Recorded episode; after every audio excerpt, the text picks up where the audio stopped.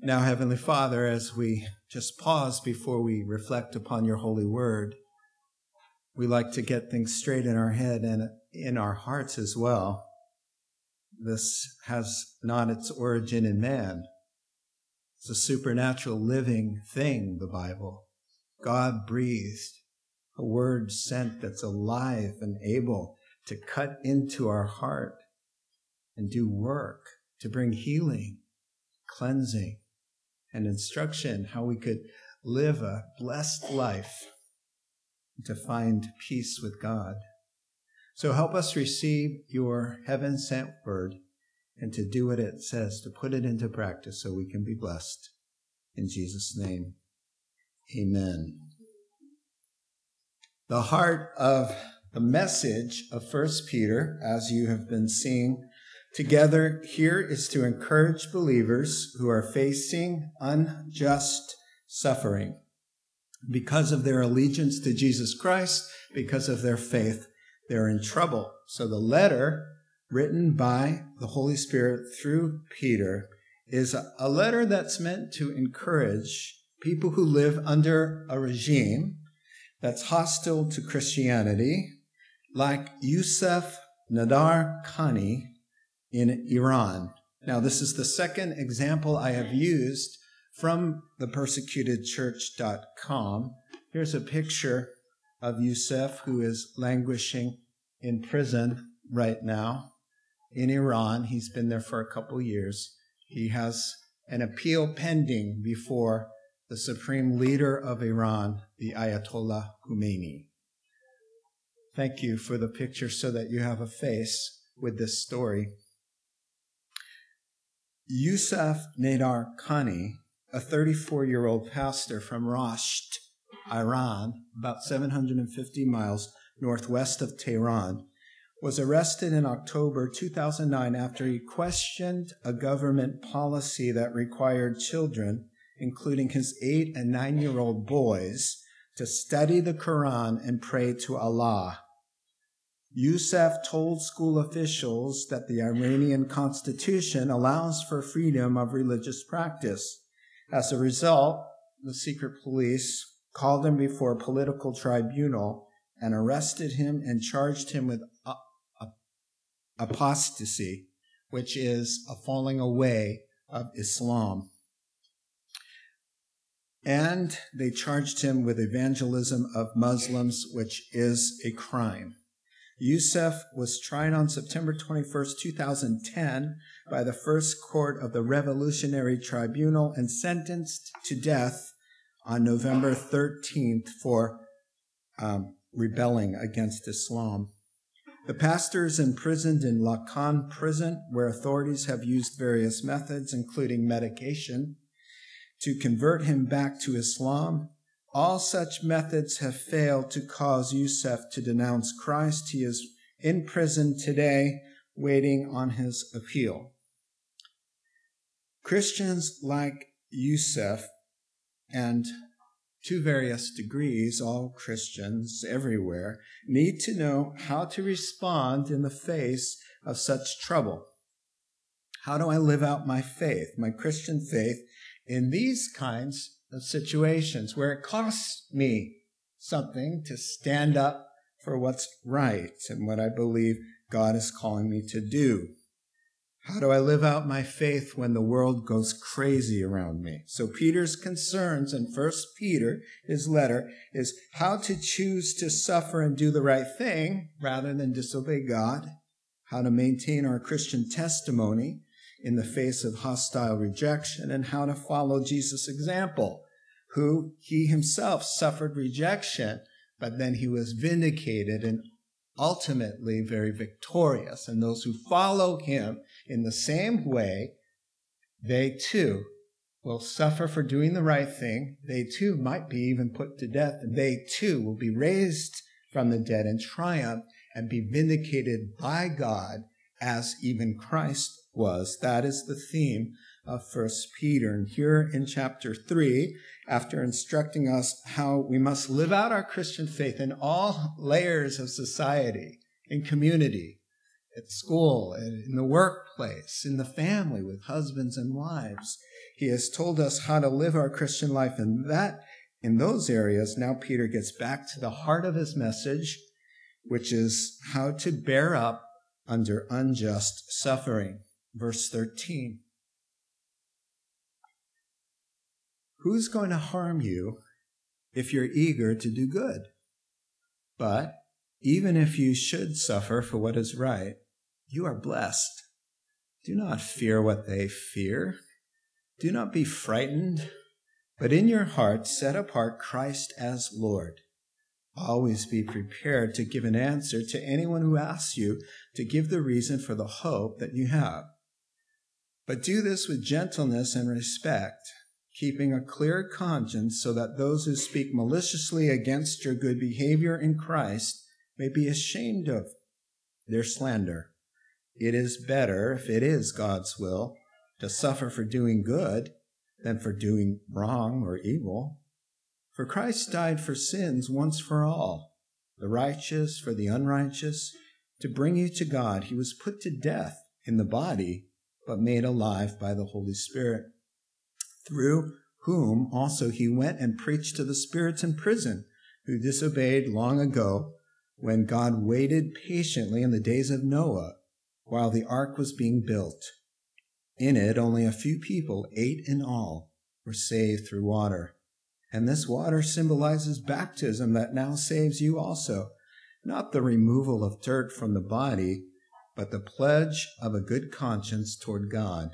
It saves you by the resurrection of Jesus Christ, who has gone into heaven and is at God's right hand with angels, authorities, and powers in submission to him. Well, that's the text we're going to consider this morning. May the Holy Spirit help us all because it's very rich and profound in its significance for us today. Normally, Peter says, doing the right thing is a safeguard against trouble. But things aren't always normal. And when they're not, there's a strategy for Christians in order for them to face hostility and please God.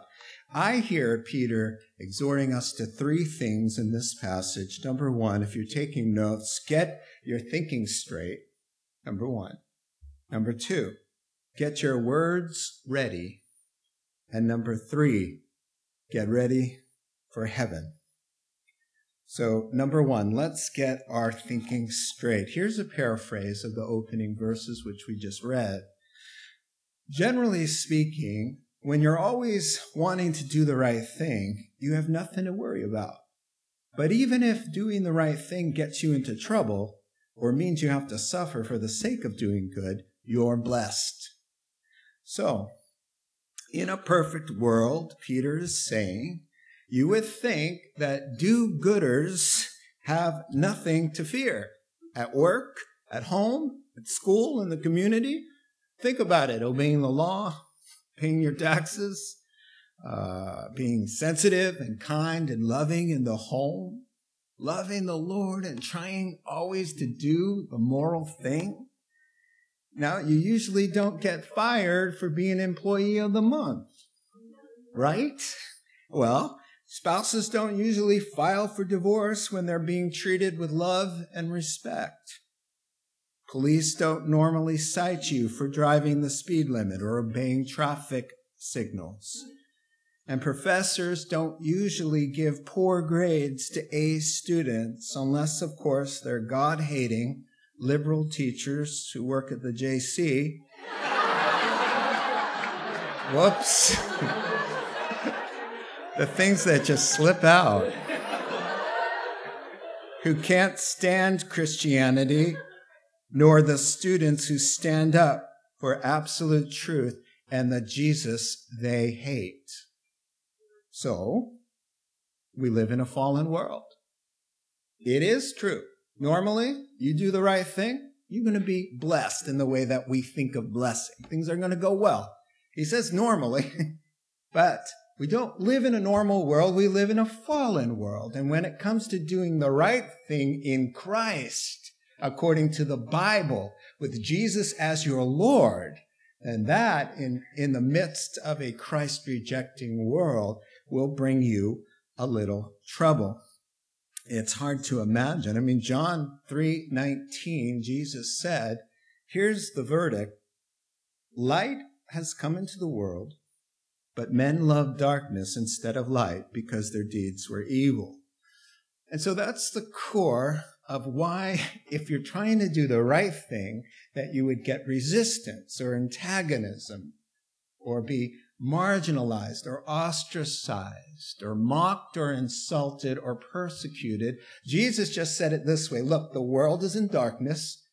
When the light of Christ comes into a heart and then you start shining, it's kind of like flipping on the lights in the middle of the night.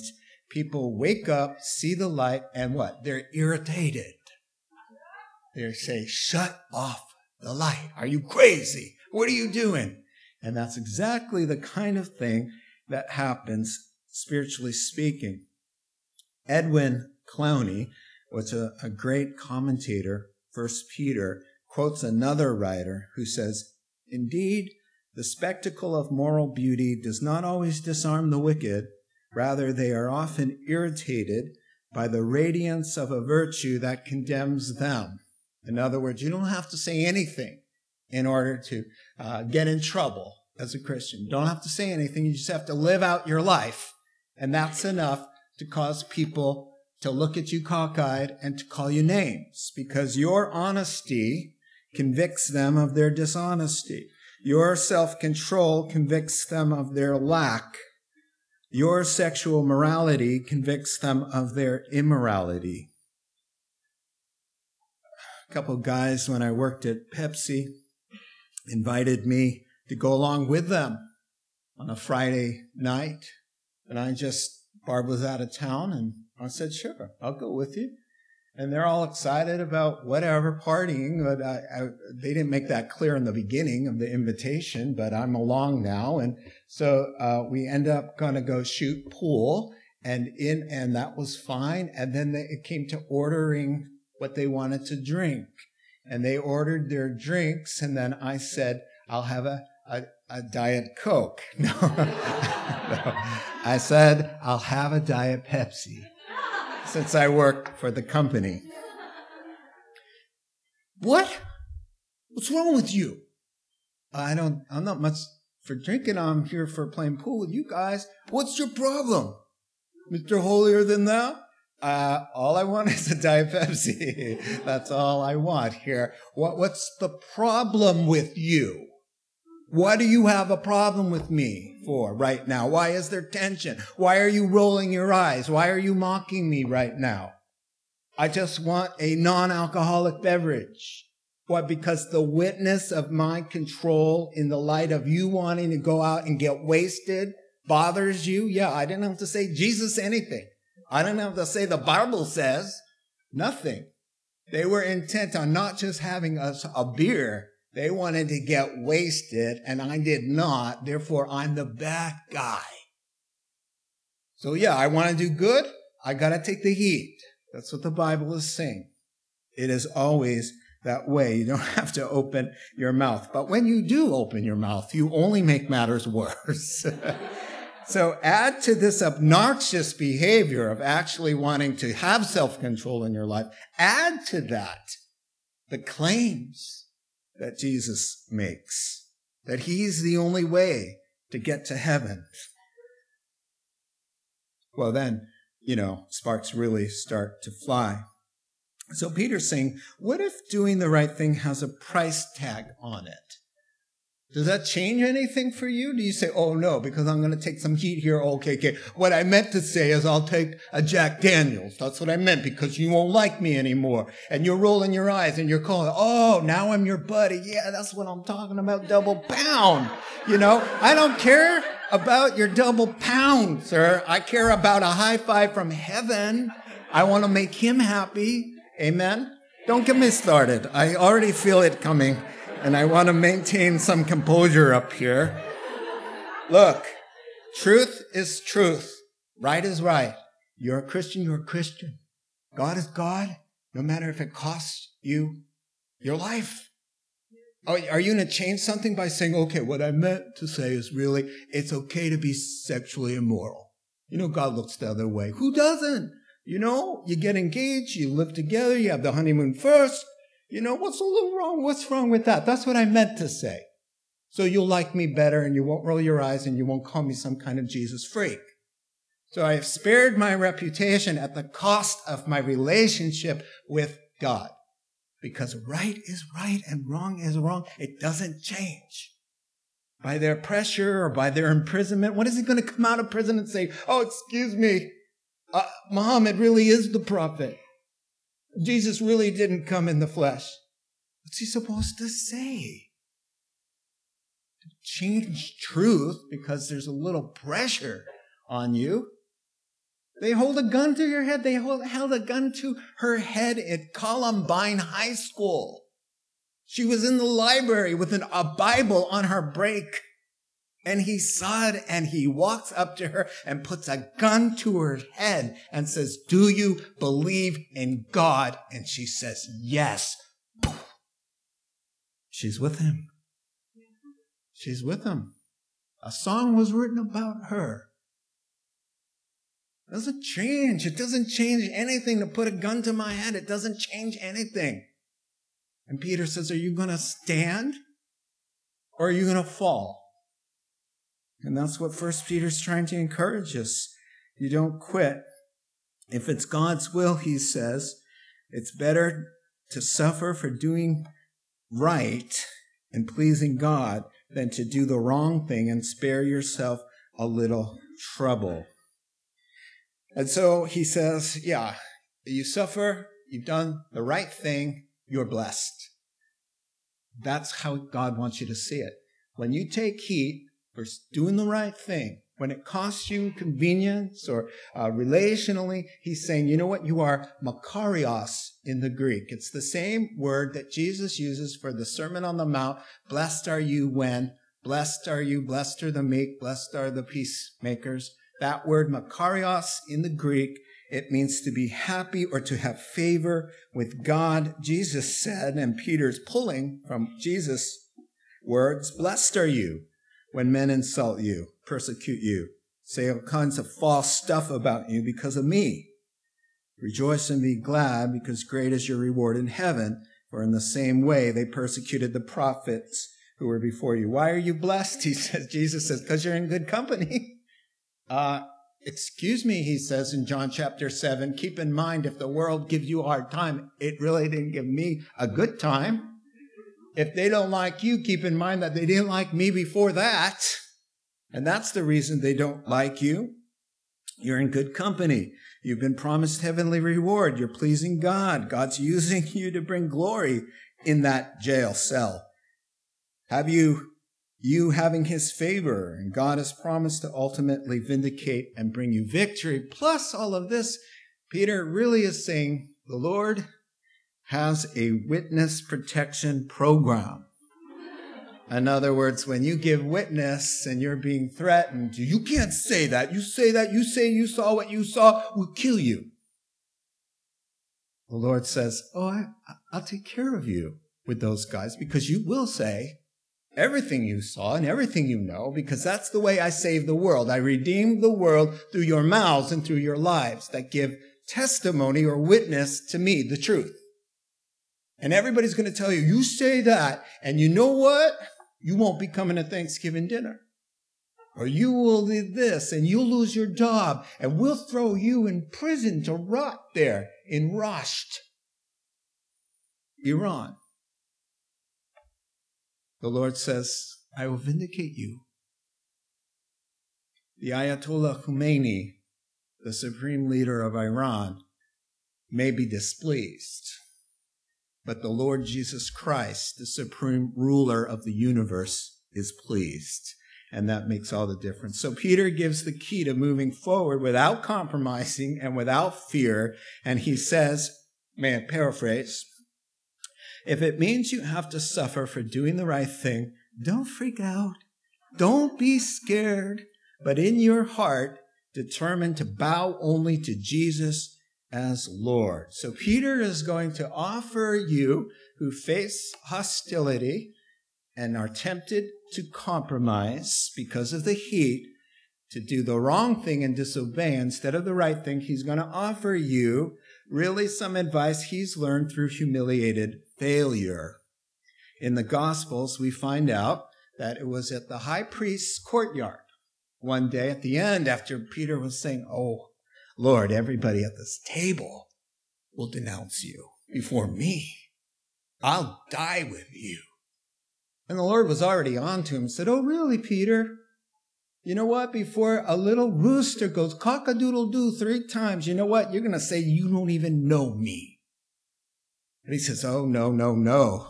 No way. And so he goes out in his arrogant, kind of self confident strength of his own power and he sees Jesus being brutally interrogated and three times by the fire he's asked, aren't you one of them? Do you belong to him?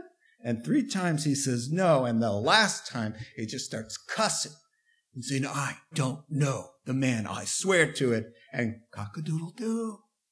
See, now, somewhere between that day and the day of Pentecost, some 50 days later, Peter has learned the secret of not giving way to the fear of men. And here it is. Did you see it? He said, You know what to do? Sanctify in your heart Jesus as Lord.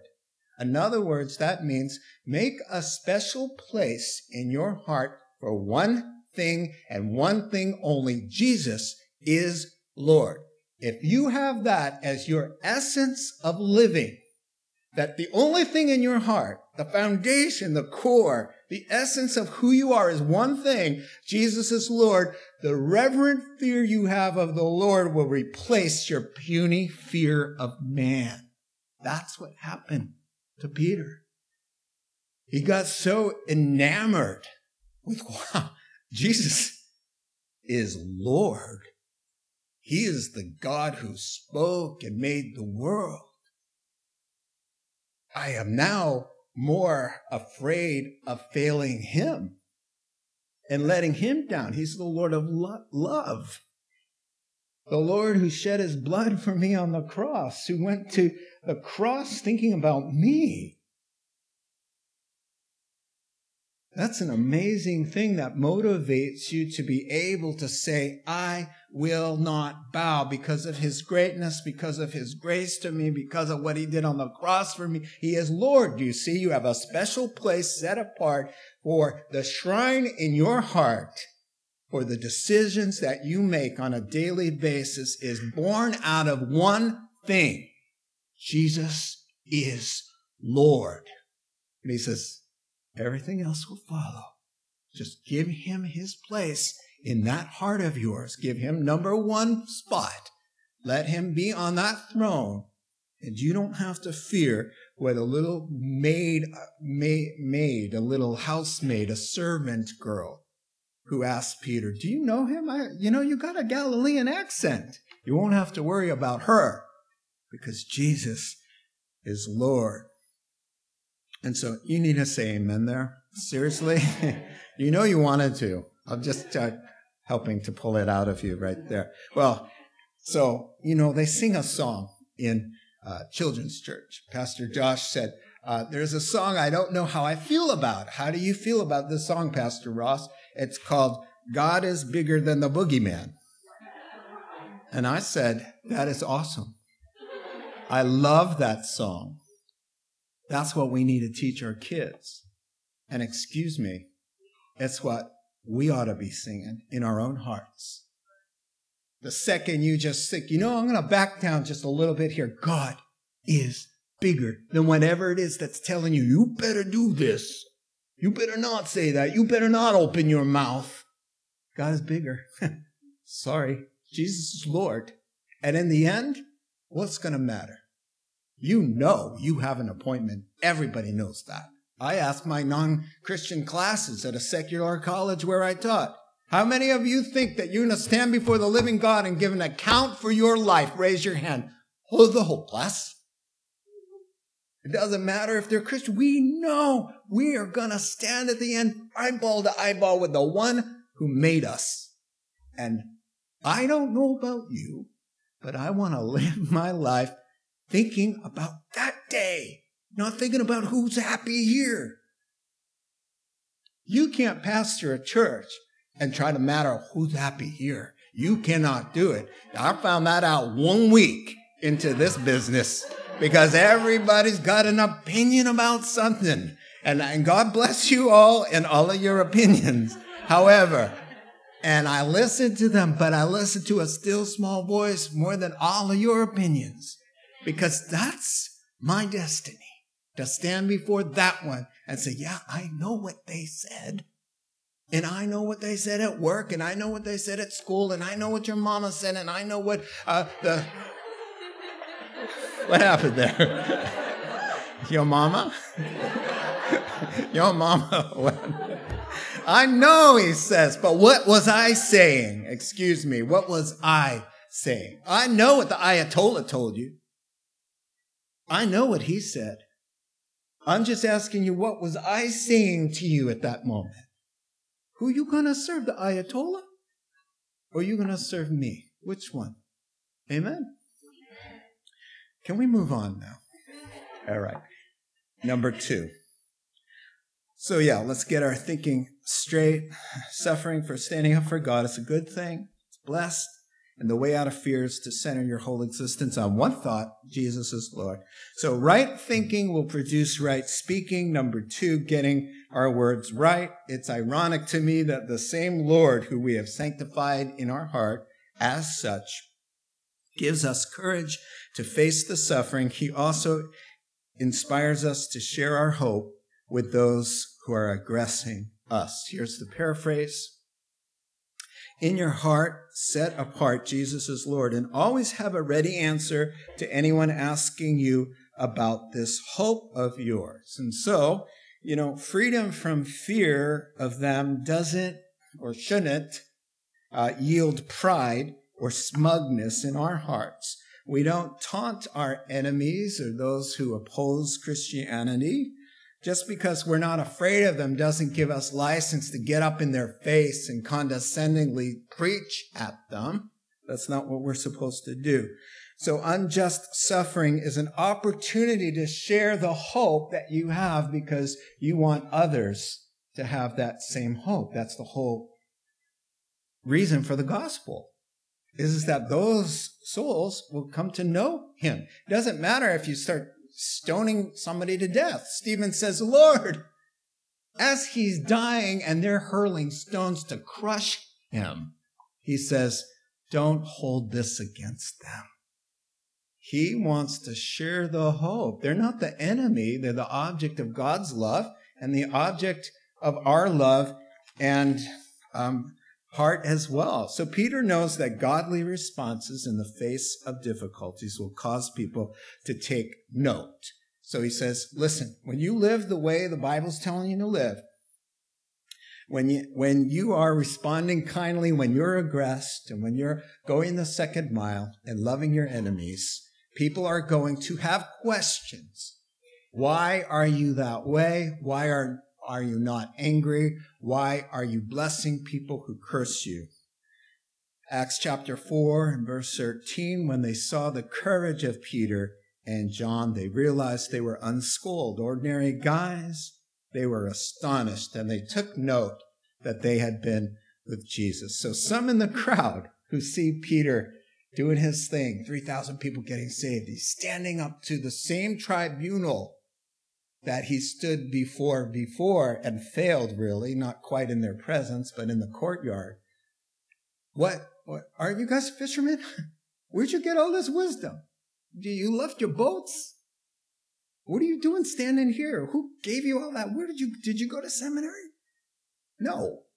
Tell me about it. And he says, You better be ready because when people see Christ shining through your life and you live in, uh, in an upside down way, they're going to have questions and you better have a defense. The word for answer there is apologia in the Greek, where we get the word apology, but not in the same use that we use it in English. Apology, of course, is to say, I'm sorry, but this is a defense.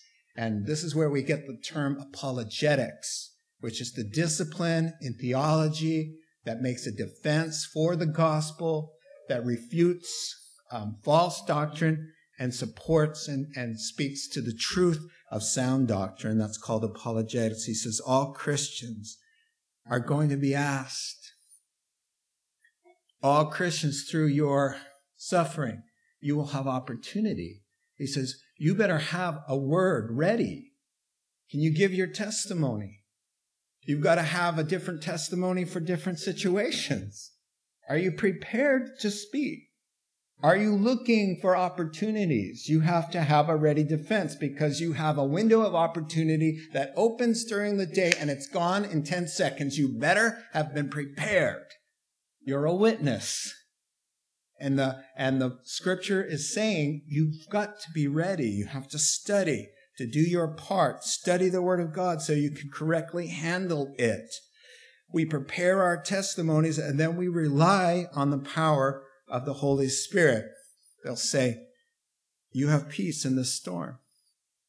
You're kind to the ungrateful. You go to the extra mile. You love your enemies. You say something nice about those who insult you. What, what, what's up with you? What's your problem? really, basically, they want to know what makes you difference, different rather, and you've got to say something of substance. Why do you believe in the Bible? I don't know. My mom does. Why is the Bible right and the Book of Mormon is not? Have an answer, an apologia. What happens when you die? You know, I'm basically a good person. You need an apologia. When we lived on Maria Drive in Petaluma, I believe Zach was around third grade. He asked me, he's an engineer now, working on missiles at Lockheed Martin, so this will make sense to you. He asked me in third grade when he saw two Mormon boys driving by on bikes, Dad, how do we know that they're not right and we're wrong? How do we know that? I want to know, how do I know that they are off and we are on? Explain that to me. So I did. I sat down and I said, here's the Bible. This is what we're working with here. They carry a Bible too, Zach, but they also carry a book called the Book of Mormon, where they believe that Jesus is not the Lord. He's not God. That's kind of the bottom line. So, Zach, let me show you something. And Peter, we sat down was there, Jordan as well. And but Zach was leading the way, and I opened the book to John 1, 1. And I say, read that. And he says, In the beginning, God, there was God. Well, in the beginning was the Word. Thank you. I was going to Genesis 1 for some reason. In the beginning was the Word, and the Word was with God, and the Word was God. So I say thank you, by the way. And I said, Zach, so what does that make the word? God. And I go, now go arrow down to 14, like I say all the time. Arrow down to 14. And the word became flesh and dwelt among us. And I said, so what, what does that mean? Oh, God became a man. I said, there you go. Jesus is God. All right. I said, you got that? Let's go over it a few times. And we did. Ding dong. and I opened the door and I said, Oh, have I been waiting for you two? Zach! So Zach comes out and I go, Son, uh, here's a Bible. I'd like you to talk to them. And he said, Okay. He opens up. He says, Turn with me to John 1 he turns to John 1. He reads it to them. And he says, out loud. So he reads it out loud. And he says, Who's the word? Who's, who's the word? They say, God. Okay, look down at 14. He said, Jesus is God. That's why we're different from you. And then they say, you know, whatever. You know what it really means there. That, you know, they, they say, you know, we believe in the Word of God as far as it is accurately translated. Yeah, right. And so, but you know what? From an early age, they had apologia. I want to ask you, how do you know the Jehovah's Witness thing isn't true? You got to tell me why you why they're wrong, please. Because when they're standing there with the Awake magazine, God is saying, is anyone going to stop and say anything to them? Nothing? You've got nothing to say. You're my representative. You got, you walk right by them. You don't say anything. Hmm. That's a problem, says the word of God. And so finally, oh, he, he does say, and make sure you do gentleness and reverence because it's not so just the content of what you say to people. It's the character in which you uh, give the truth. Okay. I, Pastor Jim and I had an awkward conversation a year ago about street preaching. I said, Pastor Jim, I do not want to be associated with street preaching that is condescending, condemning, uh, proud, arrogant, angry. I said to him in that conversation, it is very easy to get on a box and feel superior to all those sinners and start pointing the finger. I said, you guard your heart and what comes out of your mouth better sound grounded in humility because there but the grace of God goes your sorry soul. Amen. I wasn't saying your sorry soul to Jim necessarily, but our sorry souls. Amen. People don't care how much you know until they know how much you care. You know, it sounds a little trite, but you know what? We turn off the ears as soon as you sound preachy or better than me or you know everything and I'm the bad guy, you're the good guy. Uh-uh.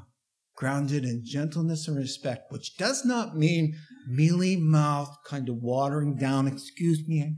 No, it means you can fire away.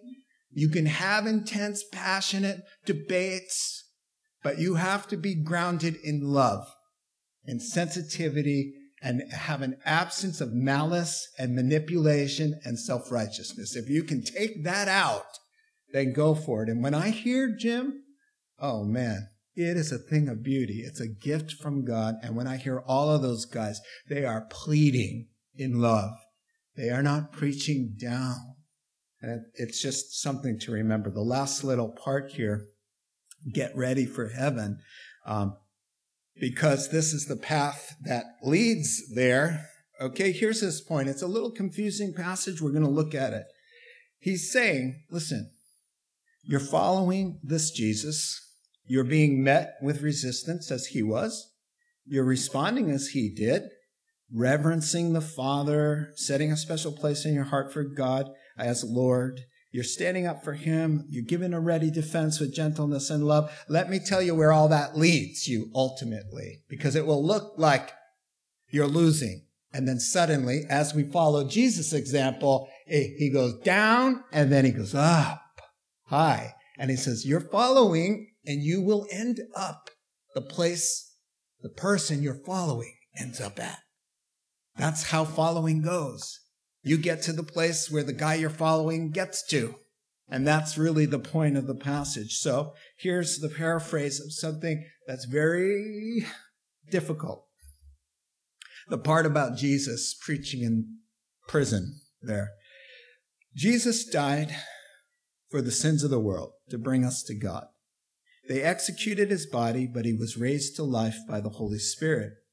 And from paradise, he proclaimed his victory over the condemned spirits in Hades who tried to destroy God's plan back in Noah's day when only eight people on earth survived. Through that watery grave, this water is a symbol then of Christian baptism. Through that watery grave, they were saved. It's not about the dunking in the water and removing dirt. It's about what's going on inside the person's heart. A vow to God to live right before Him. That's what saves you, thanks to the resurrection of Jesus, who's gone into heaven, who has been given all power and all authority over angels, authorities, and powers. First, let's talk about the confusing part. Uh, really, what he's saying, it ended pretty well for Jesus, and it will end pretty well for you if you're following in like manner. So, first, to this confusing part, this mysterious description of Jesus preaching to the spirits in prison. In Genesis, well, let me, Genesis chapter 3, Satan was informed by God that his conqueror, who would crush his head, would be born of a woman. He said, Through the woman's seed, I'm going to make a, a line of people. And through that unbroken line from her womb, from Eve's womb, one day, 77 people from now, he will arise and he will crush your head. Job description number one of Satan destroy that line. Stop the line. Because the line was starting with Abel. So Satan got his boy Cain. He said, Cain, you're really jealous right now. You're jealous. You're angry enough to kill him. And he killed him. Boom. Wow, there. The chain's been broken, but God said it'll be through Seth. Seth, Enosh, Kenan, Mahalalel, Jared, Enoch. Satan's like, okay, he's getting somewhere. Seven names down, 70 more. I'm gone. Stop this. And so what scholars believe happened Genesis chapter 6. Demons intermingled with men and women, and out came this demonized, monstrous beast of something that was called a giant. It was also uh, thought that the animal kingdom was also affected in this war to stop the seed from getting to, to its fulfillment in Christ. And so there you have a little shout out to possible uh, dinosaurs, animals that were mutant freaks like human beings were. And so it is as if Satan would look at God back in those days and say, Bring your conqueror into this. You've got the dinosaurs, you've got freakish evil beings. Listen to what it says. It says that the Lord saw how great man's wickedness on the earth had become and every inclination of the thoughts of his heart were only evil all the time.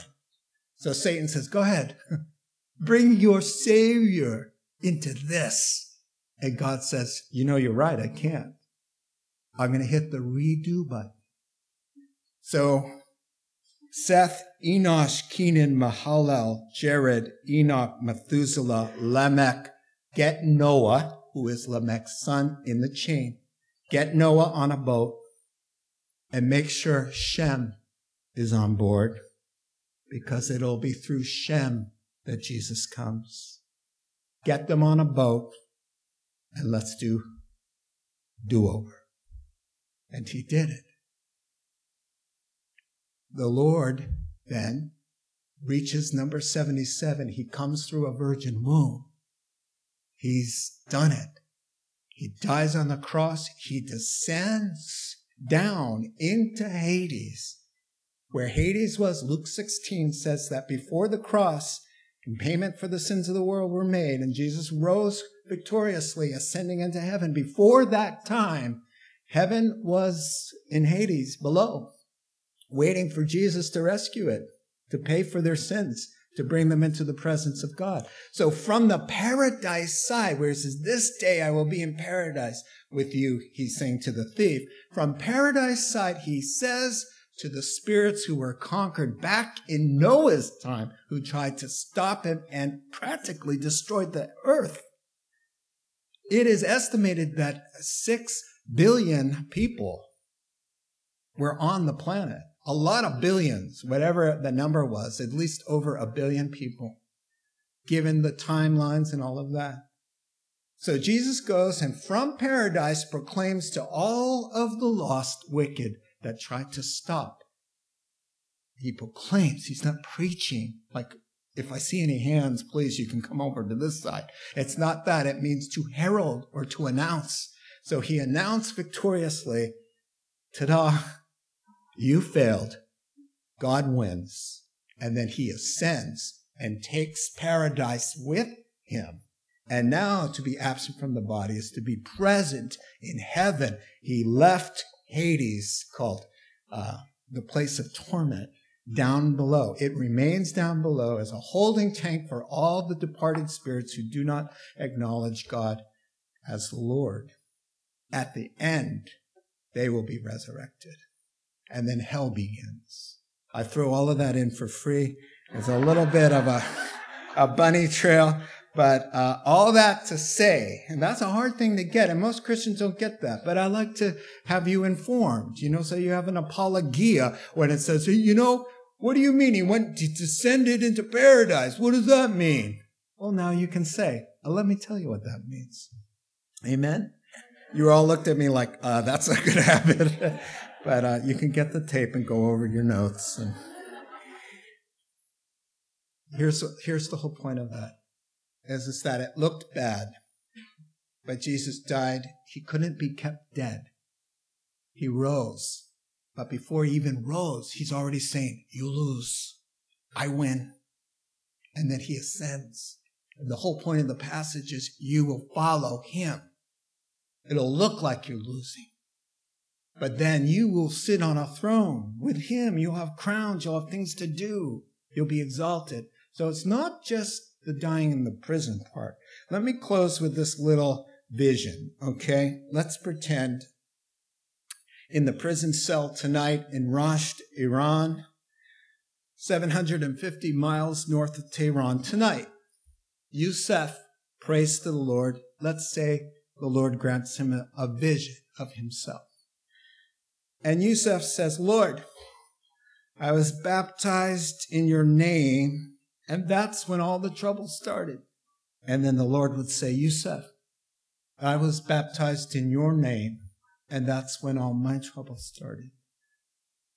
Then he says, Lord, I was despised and rejected. And the Lord says, Me too. Did they hate you without a cause, kid? Because that's what they hated me without a cause. Then he says, You know what? I stood up for truth, Lord with gentleness and respect, and I was persecuted. Jesus says, Yeah, tell me about it. And then he says, They arrested me, though I did nothing to deserve it. And the Lord says, You know, they came at night in a garden for me, led by one of my boys. How was it for you? Where'd they come for you? It was a garden for me. He said, Lord, they sentenced me to die. And Jesus looks at Yusuf and says, Kid, they can't kill you. They can stop your body, but they can't touch.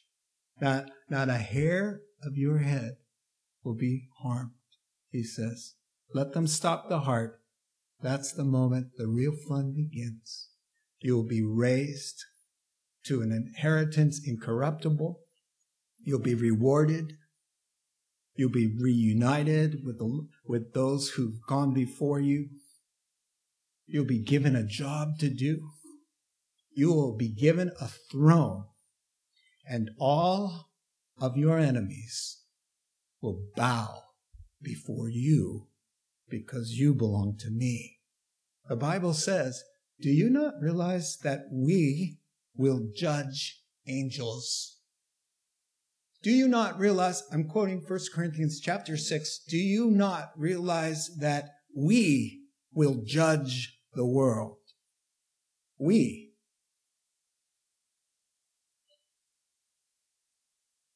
Suffered, dying, rejected, marginalized, ostracized, mocked, death, resurrection, judging them. He ultimately is their judge, but he includes us to participate in judging not just lost men and women, but we will participate in judging lost angels, demons. They will come before us and they will bow, says the Bible. So, Yusuf, please, a little longer. I'm with you. I'm with your wife and your two kids at home. I'm taking care of this. You may be released. You may not be. But I'm in control, not the Ayatollah. Let's pray together. Father God, we praise you for your power, your glorious might, and this love that sets us free. Father, in the face of hostility, now we wish to remember the thing that really motivates us your death on our behalf, as you paid on that cross for the sins of the world, the righteous and unrighteous, Peter says. And First John, not just for our sins, but for the sins of the whole world. We thank you for that hope, God. And now, as we remember your death on our behalf, we ask your blessing, touch our hearts, and open the eyes of our hearts. In Jesus' name.